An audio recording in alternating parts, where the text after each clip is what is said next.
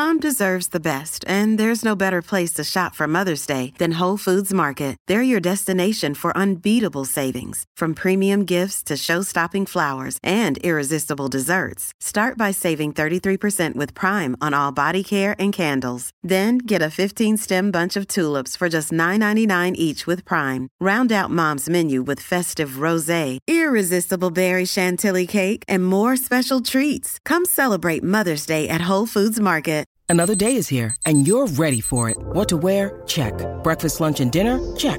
Planning for what's next and how to save for it? That's where Bank of America can help. For your financial to-dos, Bank of America has experts ready to help get you closer to your goals. Get started at one of our local financial centers or 24-7 in our mobile banking app. Find a location near you at bankofamerica.com slash talk to us. What would you like the power to do? Mobile banking requires downloading the app and is only available for select devices. Message and data rates may apply. Bank of America and a member FDIC. This is Optimal Living Daily, episode 2383 Finding Patience for Life's Unanswered Questions. And Why Can't We Stay Positive? Both by Allison Carmen of AllisonCarmen.com. And I'm Justin Malik, the guy that reads to you every single day of the year, including weekends and holidays, to help you live a more meaningful and positive life. Two posts today, both from Allison Carmen. So let's get right to them as we optimize your life. Finding Patience for Life's Unanswered Questions by Allison Carmen of AllisonCarmen.com. Quote, Have patience with everything that remains unsolved in your heart. Try to love the questions themselves, like locked rooms and like books written in a foreign language. Do not now look for the answers. They cannot now be given to you because you cannot live them. It is a question of experiencing everything. At present, you need to live the question. Perhaps you will gradually, without even noticing it, find yourself experiencing the answer some distant day. From Letters to a Young Poet. My client Linda has a small local baking business. One day she called me so thrilled that a big supermarket chain expressed interest in some of her baked goods. Although she felt very excited, she also felt very overwhelmed. She's been baking in her home and selling locally for several years. Now she would need a commercial kitchen. We discussed some strategies and decided upon calling restaurants, churches, and temples to see if anybody would rent to her for 15 hours a week. She called many places, but couldn't find a place that would rent her their kitchen on a part time basis. We spoke after she had made all of these calls, and the excitement was gone from her voice. She told me she was thinking that this new venture was not such a good idea after all. She said that logistically it would never work, so she probably should just focus on her few clients and raising her family. We can all understand how easily the unanswered questions in Linda's life left her feeling uneasy and discouraged. Some of us feel discouraged because we can't find a new job or because nobody has recognized our work as an artist or writer, or we can't find financing for a great business idea. These are meaningful goals in our lives, and we tend to think the answer or opportunity should be right in front of our eyes in this moment. But in reality, when we have questions and no answers, often all that is needed is the time and space for resolution to occur. So, how can we let go of the timelines we create in our minds for when things should happen and in what circumstances opportunities should arise? I always encourage my clients to rely on the idea of maybe. Maybe creates some space between ourselves and our fears about the unknown.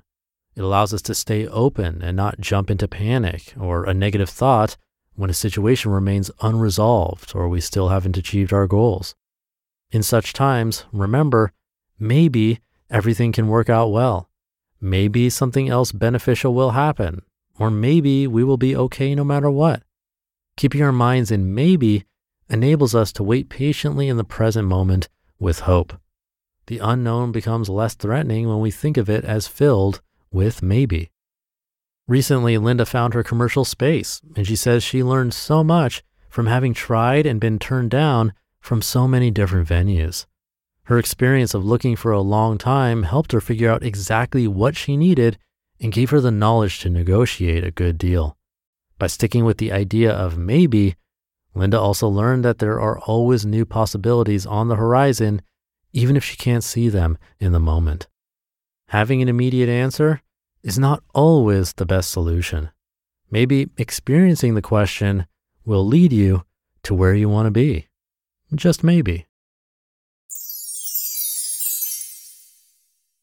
Why Can't We Stay Positive by Allison Carmen of AllisonCarmen.com. I remember how I felt after reading Norman Vincent Peale's The Power of Positive Thinking. I was so inspired that I made a commitment to become a positive thinker. For days, I held on to my positive thinking so tightly. When a negative thought appeared, I forced it away with positive thoughts. I later learned that there was a problem with my new life philosophy. I realized that we can't push down a negative thought completely because it stays inside of us and festers and grows. In fact, after a few days of only permitting positive thoughts, I had a horrible nightmare in which many people that I loved died. I woke up petrified, and when I fell asleep again, I had the same dream. I had never had the same dream twice in one night or a dream with so much negativity and loss. To this day, I believe these nightmares surfaced because I was not permitting my mind to be negative. I was suppressing my feelings, and then the pressure became so great that my mind released a tremendous amount of negativity when I fell asleep and could not consciously control my thinking. At first, I was devastated that my positive thinking journey had failed. I still loved Peale's book, but I realized that anyone with a great fear of uncertainty would have trouble staying positive. For example, you start a business with shining dreams and aspirations. You feel so positive until sales are low, employees quit, or the economy staggers. And then you begin to worry. You worry that things won't get better. You worry that your dream is gone. You want to stay positive, but the present is terrifying, and based on that, your future seems bleak. Although some people can stay positive in such situations, those of us who fear uncertainty find it very hard to find hope in the unknown. When we don't know how things will work out or whether they will get better, we feel distraught and hopeless. When I found the philosophy of maybe, everything changed for me. I realized that every situation has multiple outcomes, and within those outcomes is the hope that whatever is happening, it can still lead to something good, or maybe my circumstances will improve. For me, it was the perfect combination. I could stay positive, but with maybe, I could accept and dilute my negative thoughts. Once I realized that life could unfold in infinite ways, I was no longer stuck in my negative projection of the future. I began to live with the continuous realization that maybe something else could happen other than that thing I feared most. Since embracing maybe, I am now a much more effective, positive thinker. Negative thoughts hold no sway over me because I know they are just a limited view of all that can be. Try incorporating some maybe into your life.